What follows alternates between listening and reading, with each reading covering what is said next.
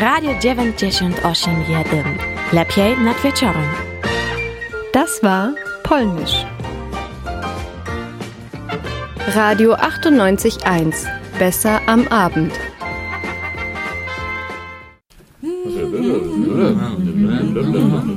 Vera am Abend.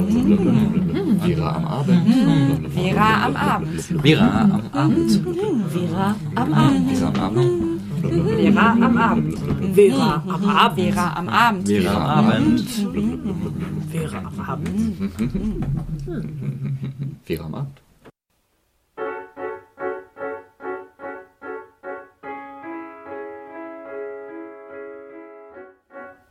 Einen schönen guten Abend. Ihr hört Vera, das Verquerradio. Und unser heutiges Thema ist Krieg und Frieden. Mit im Studio haben wir Peter Schulz. Hallo, Hallo, schönen guten. Abend. Ja. Sophie. Hallo. Verena. Hallo. Und Isabel. Hallo. Und mein Name ist Ledun. Ähm, in unserem heutigen Sen in unserer heutigen Sendung werden wir berichten über neue Werbestrategien der Bundeswehr. Wir werden uns mit der Frage beschäftigen, leben wir in den friedlichsten Zeiten?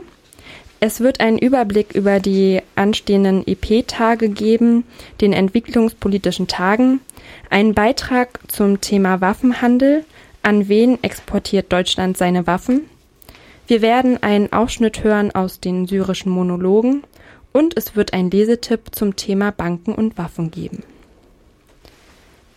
Ja, möchtest du, Isabel, noch kurz was zu dem eben gehörten Song erzählen? Ja, gerne. Also das Lied ist von Devendra Benhart und der amerikanisch-venezolanische Volkssänger gilt als Anführer einer popmusikalischen Bewegung namens Freak Folk. Und das Lied, was wir gehört haben, heißt Heard Somebody Say That the War Ended Today. Ja, und es verdeutlicht eigentlich, wie man schon in dem Titel hört, dass ähm, ja die gewaltfreie Haltung der Friedensbewegung.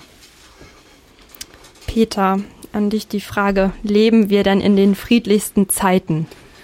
Ja, das ist äh, ein Statement, was ähm, der kanadische Evolutionspsychologe Steven Pinker 2011 aufgestellt hat, dass heutzutage wir in den friedlichsten Zeiten seit Menschengedenken leben. Ähm, der macht es daran fest, dass äh, vor 11.000 Jahren ungefähr ist der Mensch sesshaft geworden und hat damit ähm, ein Konzept von Besitz gewonnen und ähm, hat auch geschaut, was andere besitzen und es war dann einfach ähm, den Besitz zu mehren, indem man andere Gruppen überfallen hat und kriegerisch sich deren Dinge angeeignet hat. Ähm, und es ist heute so, dass äh, durch Dinge wie Demokratisierung oder Bildung oder Handel ähm, diese kriegerischen Konflikte nicht mehr so äh, gewinnbringend sind, wie sie es vielleicht damals waren und es einfach äh, effizienter ist zu handeln und zu kommunizieren miteinander. Ähm, in Zahlen ausgedrückt hat er das so dargestellt, ähm, bei der ersten großen dokumentierten Schlacht vor 500, äh, vor 5000 Jahren in Mesopotamien ähm, sind so viele Menschen umgekommen, das würde heute ähm, ein, ja, ein Viertel der äh, Erdbevölkerung ausmachen. Ähm, das ist ungefähr, als würden im Weltkrieg, im Zweiten Weltkrieg, was ja das letzte große Ereignis mit vielen äh, Opfern ist, ähm, als würden da statt den 90 Millionen zwei Milliarden Menschen gestorben sein. Ähm, was auch interessant ist, ähm, wir leben zwar heute in der sozusagen friedlichsten Zeit, wo man am sichersten ist, aber es ist auch so, dass ähm, seit ungefähr 1990 ähm, die Zahlen steigen mit Todesopfern in, äh, also Menschen, die direkt in bewaffneten Konflikten ums Leben kommen, steigen seit ungefähr 25 Jahren an. Ähm, auf den fünf, also auf fünf von sieben Kontinenten äh, herrscht Krieg, herrschen bewaffnete Konflikte und fünf Milliarden von 7,5 Milliarden Menschen leben in Staaten, in denen bewaffnete Konflikte äh, sind. Ähm, genau. Im Jahr 2015 und im Jahr 2014 sind ungefähr 200.000 Menschen in bewaffneten Konflikten ums Leben gekommen. Also ja, einerseits leben wir in einer friedlichsten oder in einer sicheren Zeit, andererseits steigt es seit 25 Jahren an mit den Todesopfern. Derzeitige Kriege und gewaltsame Konflikte finden wir heute in Afghanistan, Ägypten, Armenien, Aserbaidschan, Äthiopien, Burundi, Tibet, Xinjiang, Georgien, Indien, Irak, Jemen, Kaschmir, Kolumbien, Demokratische Republik Kongo, Kosovo, Türkei, Libanon, Libyen, Mali, Mexiko, Myanmar, Mosambik, Israel, Palästina, Nigeria, Tschetschenien, Pakistan, Philippinen, Simbabwe, Somalia, Südsudan, Thailand, Darfur, Syrien, Tadschikistan, Tschad, Tunesien, Ukraine, Zentralafrikanische Republik, Algerien. My baby boy in the army. Oh, ah, baby boy.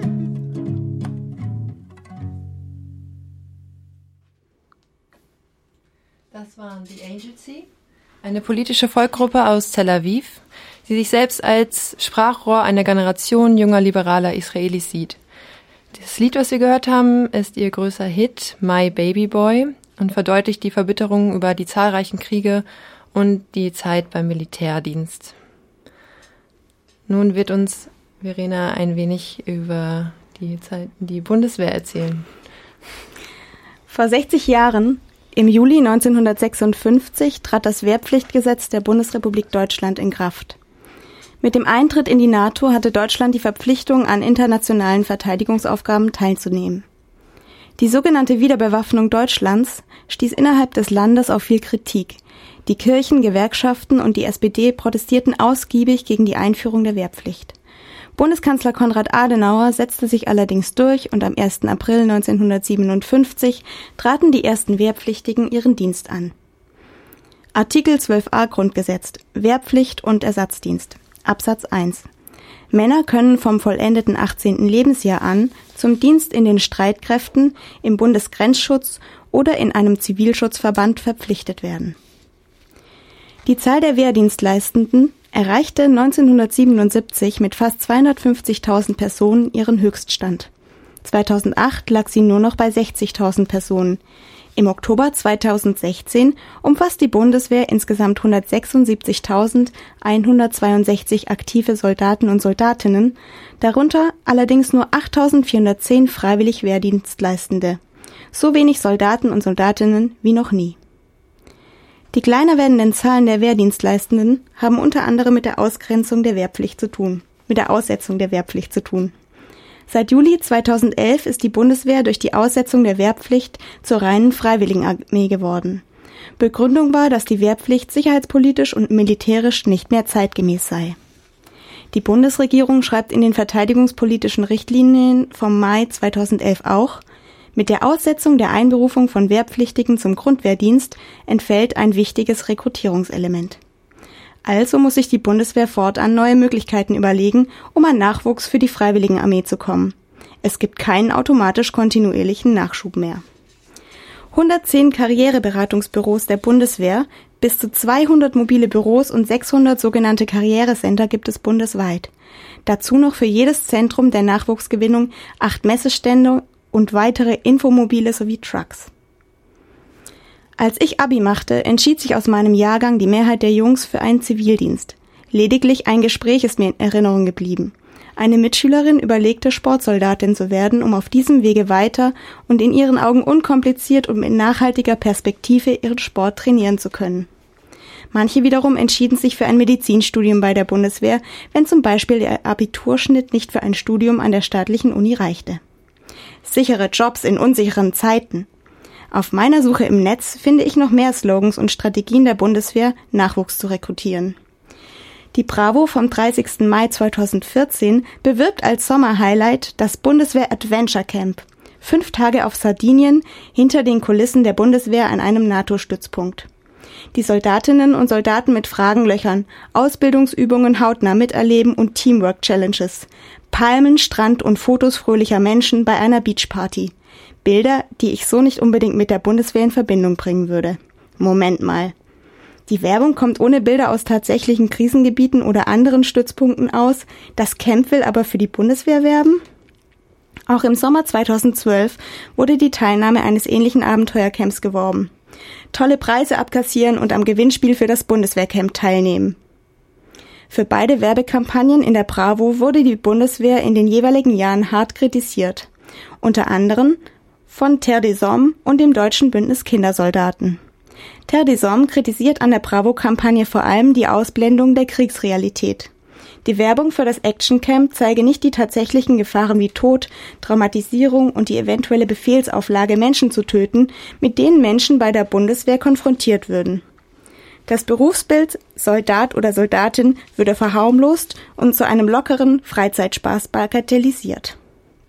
Dass diese Werbung für die Kernleserschaft der Bravo suggeriert, Bundeswehreinsätze wären Ferienabenteuer, ist vor allem unter dem Hintergrund eines Zusatzprotokolls der Kinderrechtskonvention interessant. Dieses schreibt vor, dass Deutschland keine Minderjährigen für die Armee anwerben darf, wenn sie nicht mindestens 17 Jahre alt sind und über die mit dem Militärdienst verbundenen Pflichten umfassend aufgeklärt. Die Kernleserschaft der Bravo ist 12 bis 17 Jahre alt und fällt daher zu einem Großteil unter den Schutz dieses Zusatzprotokolls. Man darf sich also fragen, ob die Bundeswehr und die Bravo in diesem Fall die Kinderrechtskonvention nicht kennt oder ignoriert.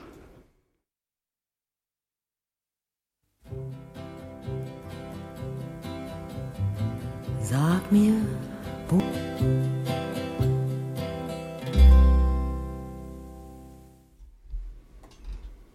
Das war Marlene Dietrich. Sag mir, wo die Blumen sind.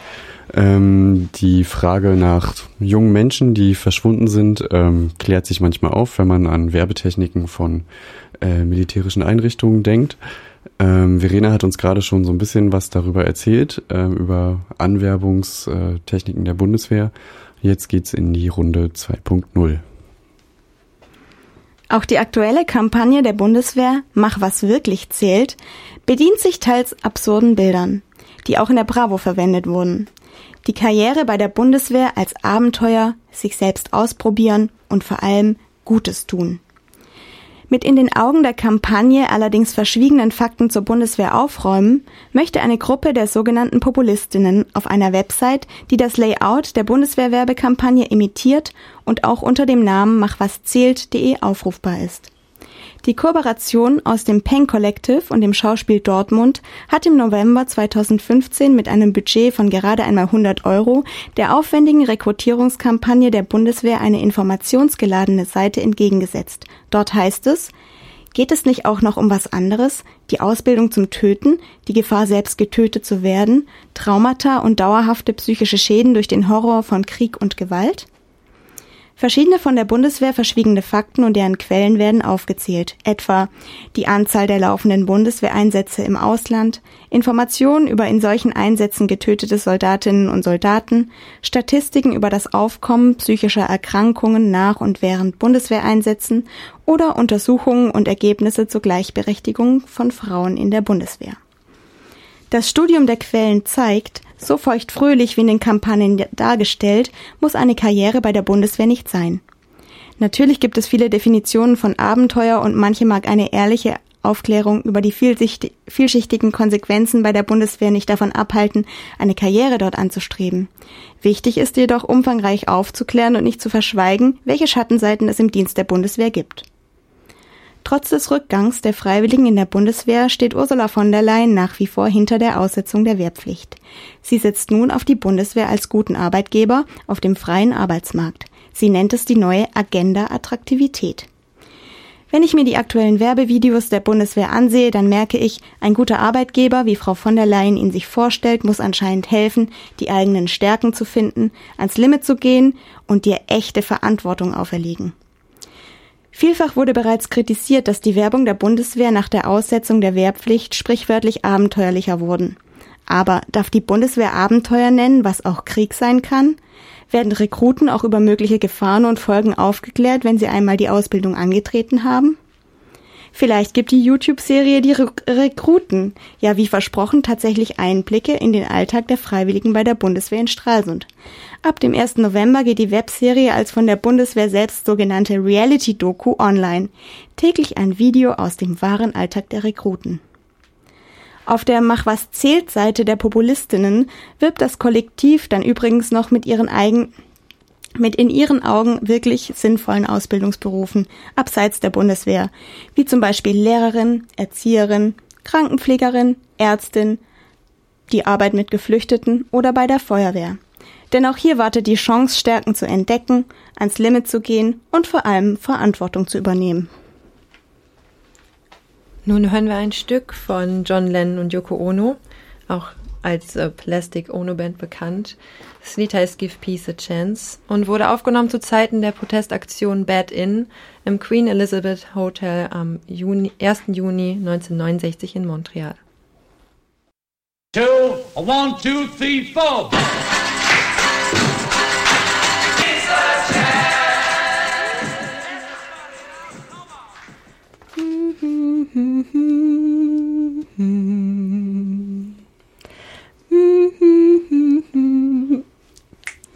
Ihr hört Vera, das Radio der Greifswalder Bildungsinitiative Verquer. Und heute geht es um das Thema Krieg und Frieden. Das gleiche Thema wie der entwicklungspolitischen Tage, die am 1. November in ganz Mecklenburg-Vorpommern starten. Ich will euch ganz kurz ein paar Hintergründe zu den entwicklungspolitischen Tagen, auch kurz EP-Tagen, erzählen und ein paar Veranstaltungstipps geben. Also die EP-Tage sind sozusagen die landesweite Veranstaltungsreihe zu entwicklungspolitischen Themen und finden jeden Herbst statt. Und getragen wird das Ganze von einem Bündnis aus verschiedenen Vereinen und Initiativen, die mit der Öffentlichkeit ins Gespräch kommen wollen. Und dieses Jahr eben zum Thema Krieg und Frieden. Und dabei sollen vor allem verschiedene lokale, aber auch globale Perspektiven beleuchtet werden. Dieses Jahr zum Beispiel unser Umgang mit Schutzsuchenden und vor Krieg geflohenen oder auch unser Beitrag zu Fluchtursachen, wie zum Beispiel der Verkauf von Rüstungsgütern in anderen Ländern oder die Privatisierung und Zerstörung von Ressourcen und Lebensgrundlagen weltweit. Dabei mh, hm, wollen die EP-Tage eine Welt, eine weltgesellschaftliche Perspektive der Zivilgesellschaft anregen, so wird das formuliert, und dabei fragen, wie, Zitat, wir den Zusammenhalt stärken können und was wir für den Frieden bei uns und weltweit tun können. Ja, und um all das zu diskutieren und einige Antworten auf diese schwierigen Fragen zu finden, gibt es nun im ganzen Land vom 1. bis, bis 22. November spannende Veranstaltungen in ganz vielen verschiedenen Formaten, Vorträge, Ausstellungen, Filme, Workshops und vieles mehr. Und hier mal eine kleine Auswahl und Vorschau von vier ausgewählten Veranstaltungstipps nur für Greifswald. Also der erste Tipp ist ein Vortrag. Die Veranstaltung richtet ihren Blick auf einen Krieg, der eigentlich der größte unserer Zeit ist, denn er hält seit 1996 an und forderte bereits fünf Millionen Todesopfer, und zwar in der Demokratischen Republik Kongo. Ein, das ist eins der ressourcenreichsten, aber auch ärmsten Länder der Erde. Desiree Ruppen und Kirsten Meuer werden im Vortrag die Zusammenhänge von Krieg und natürlichen Ressourcen in dem Land vorstellen. Das Ganze findet am 2. November um 19 Uhr im Köppenhaus statt. Am 3.11. kommt dann der Rüstungsexperte Jürgen Grislin nach Greifswald und wird aus seinem Buch Schwarzbuch Waffenhandel vorlesen, in dem er ja vor allem den Aufstieg der Bundesrepublik zum drittgrößten Rüstungsexporteur der Welt beschreibt. Ja, und es soll auch diskutiert werden, zum Beispiel darüber, wie sich denn diese Tatsache auf Länder des globalen Südens auswirkt. Die Veranstaltung startet 20 Uhr im Inkuvo in der Goethestraße 1. Ja, um die politische Situation nicht weit weg von uns in Weißrussland, die alles andere als friedlich ist, geht es in einem Spielfilm nach einer wahren Geschichte, in der ein Musiker ins Visier der Geheimpolizei gerät. Gezeigt wird der Film am Freitag, dem 4. November um 21 Uhr, auch wieder im Köppenhaus, in Originalsprache mit englischen Untertiteln. Und wer sich davor noch etwas umfassender informieren und einen weißrussischen Aktivisten treffen möchte, kann schon 18 Uhr zu seinem Vortrag mit dem Titel Belarus, die letzte Diktatur Europas, Fragezeichen, ins Köppenhaus kommen.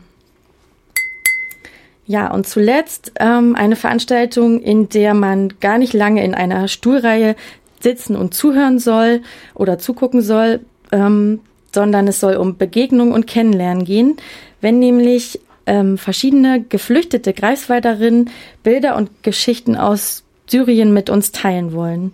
Die Veranstaltung von Syrien nach Greifswald findet im Begegnungszentrum Mole in der Gustebiner Wende 4 statt und startet am 6. November um 15 Uhr.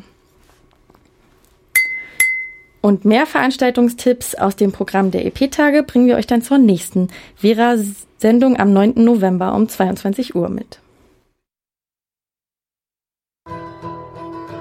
From your masters of war.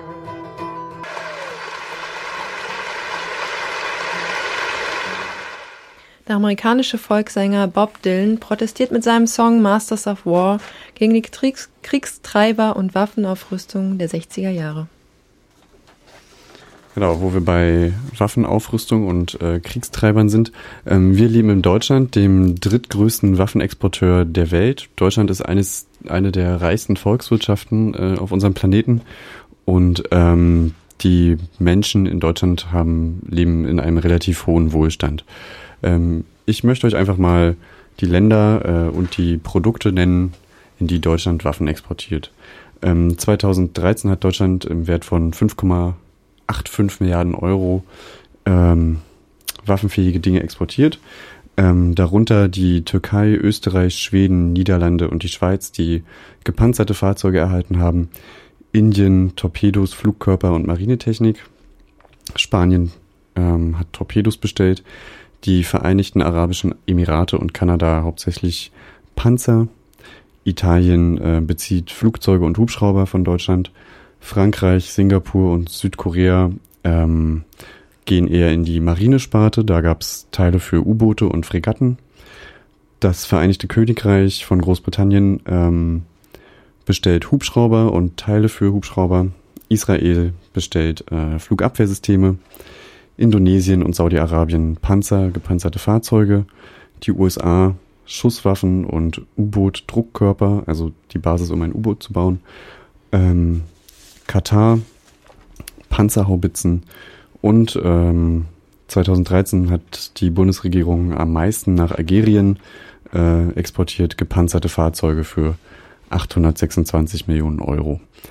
Ähm, das ist ganz schön viel ähm, viele, viele verschiedene Sachen. Was jetzt hier nicht so deutlich geworden ist, ähm, Deutschland ist auch ein großer Hersteller von Schusswaffen.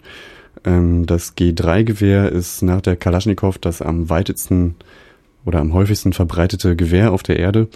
Ähm, man kann nicht wirklich nachvollziehen, wo das Gewehr in zweiter oder dritter Hand vielleicht verwendet wird und ähm, hat keine Kontrolle darüber, wer damit auf wen schießt oder wofür das benutzt wird.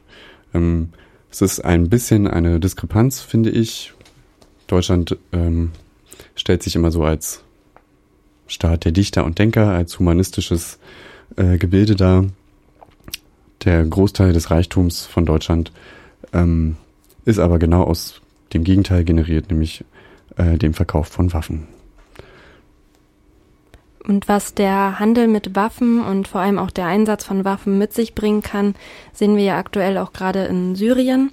Und unser nächster Song, ähm, den habe ich von unserem syrischen Mitbewohner bekommen. Es ähm, ist ein Song, in dem es darum geht, ähm, ihr könnt uns eure Hände reichen und euer Brot geben, aber wir, wir lieben unser Land und wir möchten gerne zurück in unser Land kommen. Ich kann den Titel leider nicht aussprechen. Ähm, wenn ihr genauere Informationen dazu haben wollt, dann schreibt uns doch einfach eine Mail. An info at bildung-verquer.de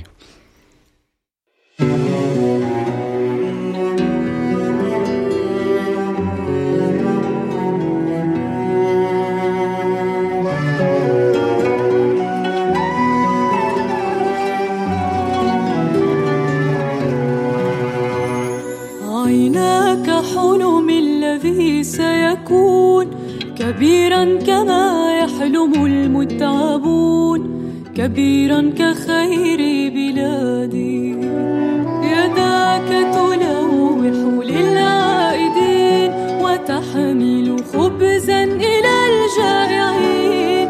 يدك تلوح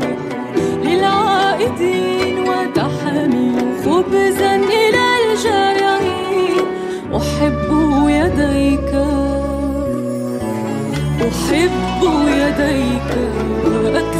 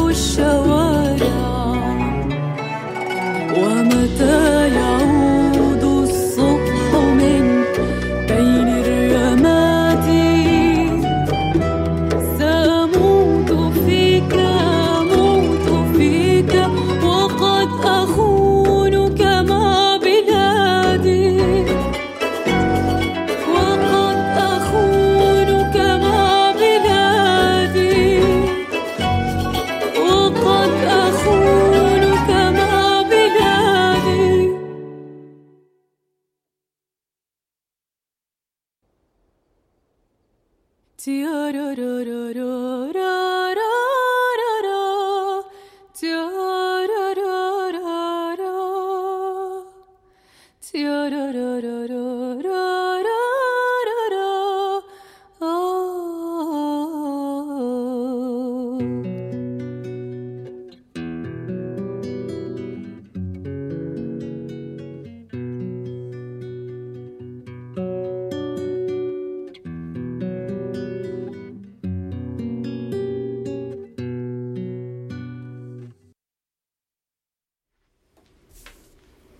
Das war Fire von unserem syrischen Mitbewohner. Ähm, bei Syrien und deutscher Rüstungsindustrie fällt mir gerade noch ein ähm, das Stichwort Dual-Use-Güter. Ähm, Anfang der Zehnerjahre dieses Jahrtausends gab es eine kleine, ja weiß ich nicht, ein Exportschlager. Ähm, Deutschland hat die Zutaten einzeln verkauft, die man benutzen kann, um Sarin herzustellen nach Syrien. Und das ist das, was Dual Use ausmacht, also zweifach nutzbar. Man kann einmal das, die einzelnen Bestandteile benutzen für zivile Zwecke, aber wenn man sie zusammentut, kann man Waffen draus machen. Und so ist es äh, geschehen in Syrien wahrscheinlich. Ähm, spätestens seit 2013 ist klar, dass Assad äh, Giftgasangriffe auf die Bevölkerung in den Städten geflogen hat. Ja, und mit der syrischen Bevölkerung, genau genommen mit 120, 120 syrischen Geflüchteten, hat das sogenannte Ashtar-Theater aus Syrien, aus Ramallah, eine Schreibwerkstatt veranstaltet. ähm, nach der sie im September 2015 ähm, von eben diesen 120 Geflüchteten Texte veröffentlicht haben und die sogenannten syrischen Monologe präsentiert haben. Diese syrischen Monologe vom Ashtar Theater könnt ihr auch im Rahmen der EP-Tage hören und zwar am, am 15.11. um 19.30 Uhr im Demokratiebahnhof in Anklam und am 16. November um 19.30 Uhr auf der Probebühne in Neubrandenburg. Und ein Ausschnitt, also ein Text von einer dieser Personen, hat Peter für euch eingesprochen und den werden wir jetzt hören. Und der, und der Mann aus Syrien heißt Muhammad al-Hamad.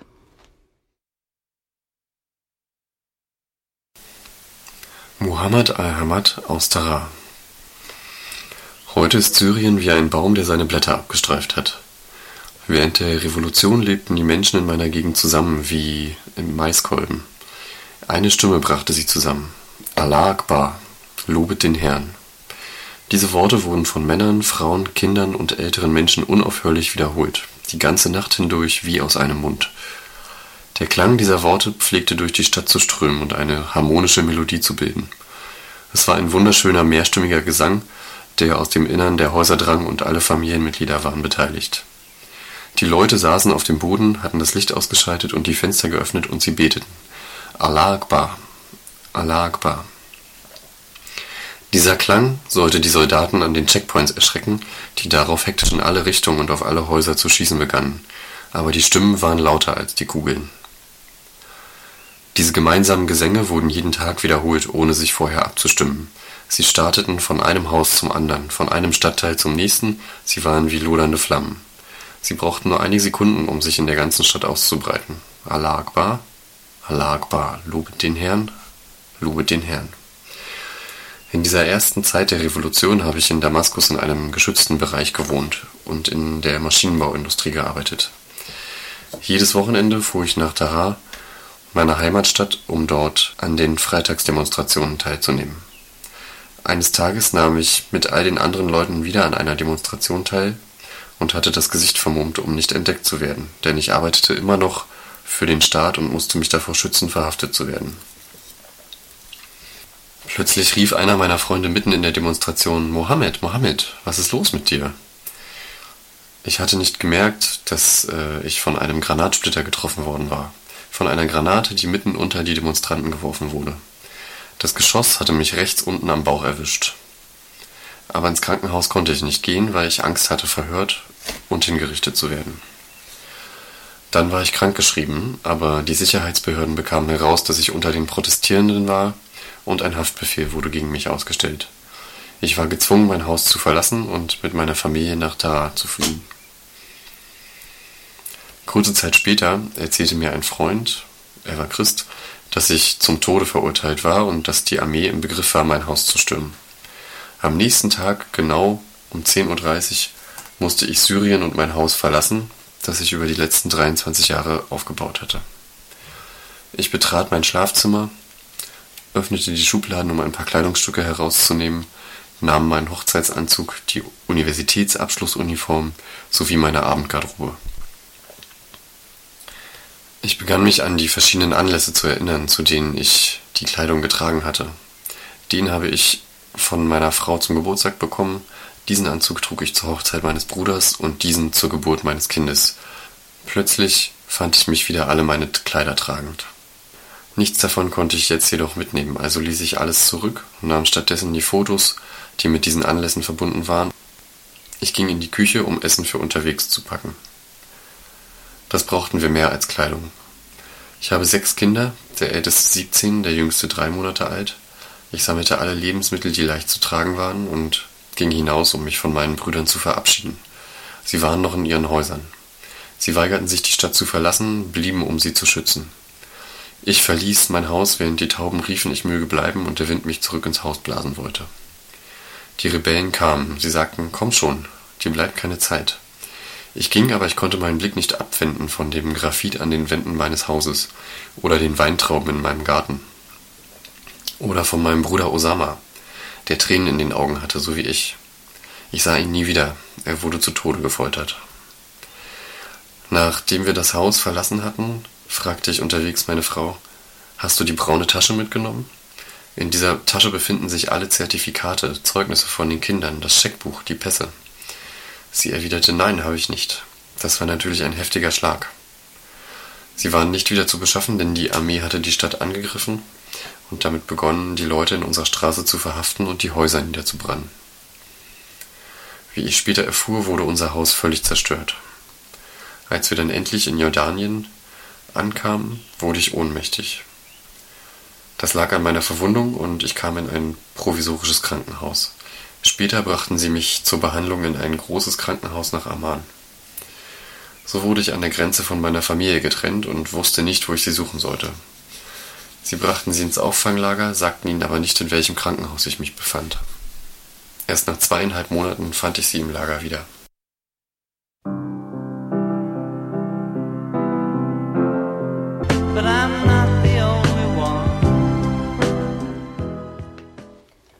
Vor John Lennon hörten wir einen Ausschnitt der syrischen Monologe des Ashtar-Theaters aus Syrien. Und wer dieses Ashtar-Theater selber erleben möchte und mitmachen möchte, kann an einem Workshop teilnehmen ähm, im Rahmen der EP-Tage, bei dem immer noch Plätze frei sind. Sechs Tage Improvisation nach dem Forumstheater vom 13. bis 15. 11. Nein, vom 7. bis 13.11. in Greifswald. Meldet euch an unter ivs.stratze.de. evs.stratze.de. In dieser Sendung haben wir uns nun mit viel Krieg und Konflikten auseinandergesetzt. Aber was können wir denn eigentlich nun als Einzelperson für den Frieden tun?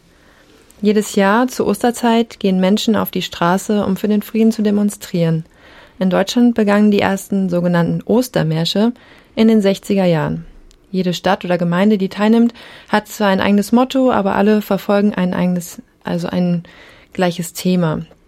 Dieses Jahr ging es verstärkt um die Bundeswehreinsätze in Syrien und die Mitverantwortung deutscher Politik für aktuelle, für die aktuelle Fluchtbewegung. Insgesamt waren es 60 Mahnwachen, Demos und Märsche.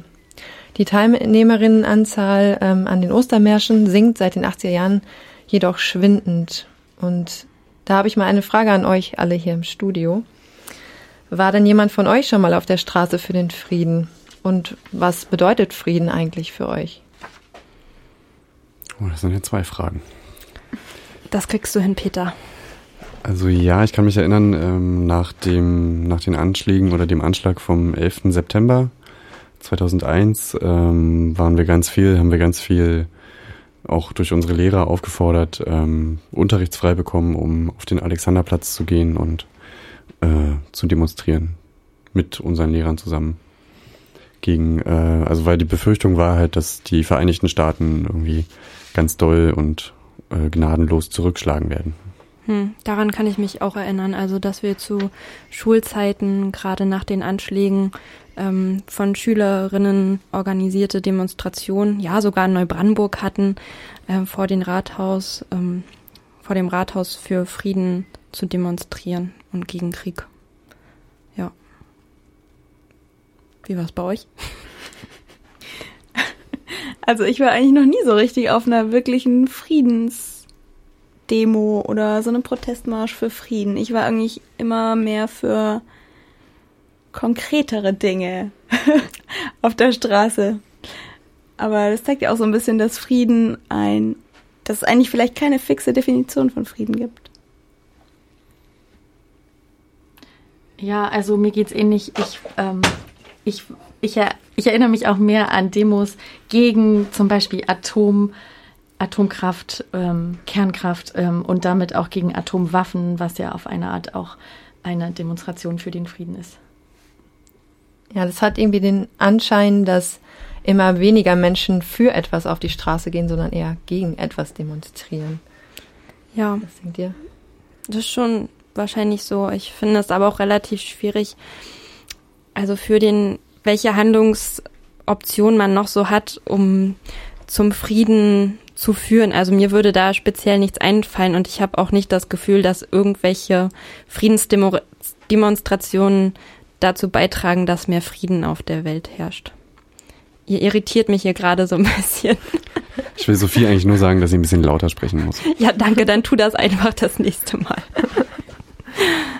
Ja, sollten wir denn in Greifswald mal einen Friedensmarsch anzetteln oder wie viel bringt es denn überhaupt, seine Meinung öffentlich kundzutun und bringt es dem Frieden wirklich ein Stück weiter, wenn man öffentlich protestiert? Was, was denkt ihr? Nee, ich glaube nicht. Es gibt andere Dinge, die man tun kann, weiß ich nicht. Was denn? Ich glaube ja an mein Wahlrecht. Ja. Und äh, wenn ich die eine Partei wähle, dann weiß ich, dass sie äh, irgendwie Rüstungskonzerne unterstützt oder nicht. Und dann wähle ich die halt nicht. Manchmal werde ich auch enttäuscht.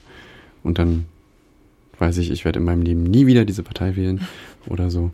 Ähm, aber es gibt auch andere Sachen. Man kann auch über sein Einkaufsverhalten sich überlegen, welche Konzerne man unterstützt oder so. Es gibt ja einige Konzerne, die in verschiedenen Sparten tätig sind.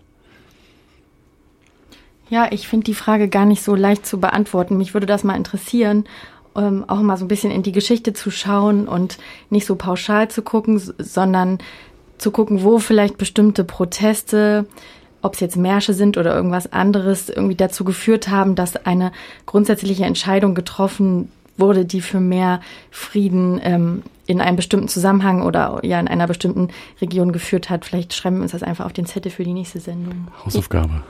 Ja, das hast du gut angesprochen. Das ist eigentlich schon auch eine Idee für die nächste Sendung, mehr über die Friedensbewegung zu berichten. Wir beschäftigen uns in zwei Wochen nämlich nochmal mit dem Thema Krieg und Frieden und schauen uns da eben an, was die Friedensbewegung, seit wann es die gibt und was die schon alles so bewirkt hat.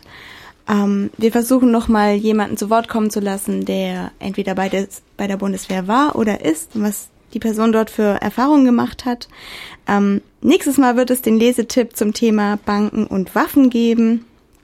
Wir werden uns auch mit der afghanischen Solidaritätspartei beschäftigen und nochmal auf ähm, genauer anschauen, was eigentlich ähm, mit den Gedenktagen und mit so einer gewissen Glorifizierung von Kriegshelden abgeht.